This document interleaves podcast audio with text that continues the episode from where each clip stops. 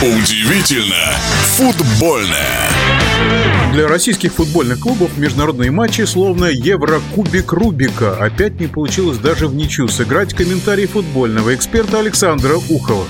Три поражения в трех домашних матчах наших участников европейских кубков – это, как шутят, не неудача, это катастрофа.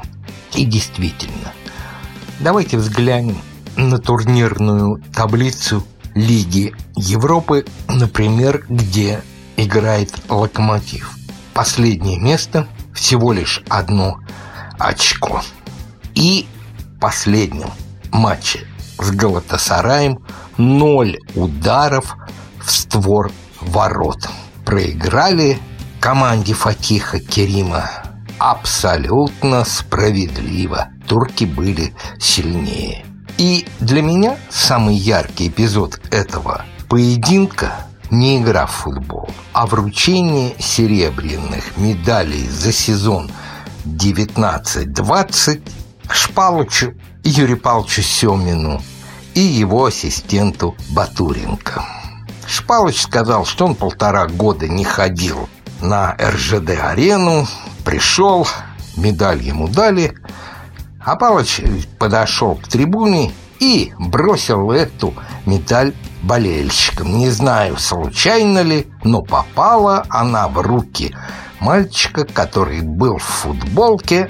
Юрий Павлович – наше все. И все об этом крайне неудачном матче под руководством нового немецкого тренера Маркуса Гиздоля.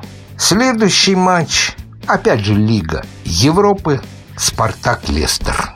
3-4, результат все знают. Всех собак повесили на Рассказово, а я его хочу защитить. Да, из четырех голов в трех его ошибка но он играл центрального защитника. Думаю, что впервые, ну, если не в своей жизни, то, по крайней мере, в основе «Спартака». И он после матча сказал, я никого не убивал, я никого не предавал. И это абсолютная правда.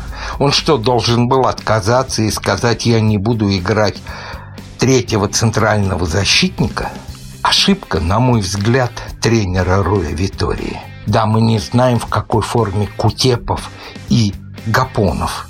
Ну, играй тогда не в три центральных и два крайних вингера, а сыграй в четыре защитника. Понятное дело, что, сидя на трибуне, все мы тренеры, и все мы все видим, и все знаем, как должно быть лучше.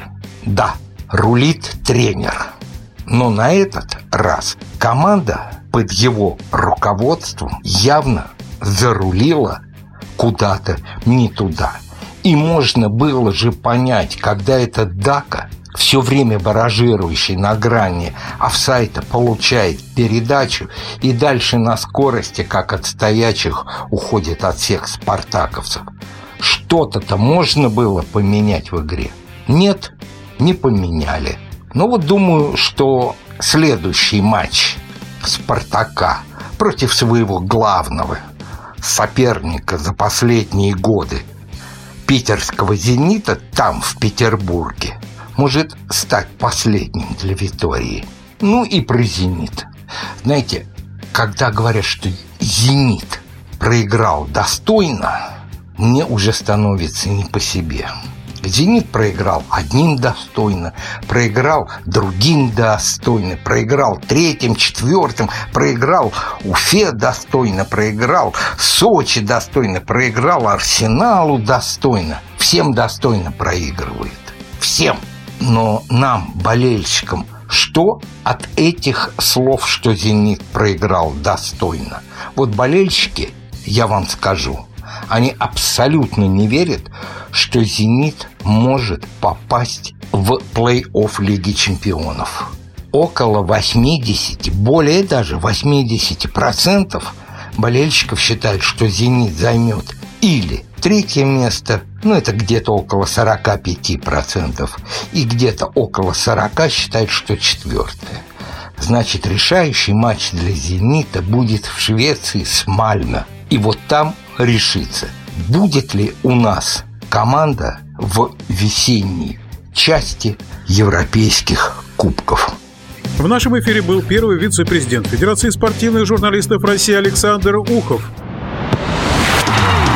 Удивительно футбольное.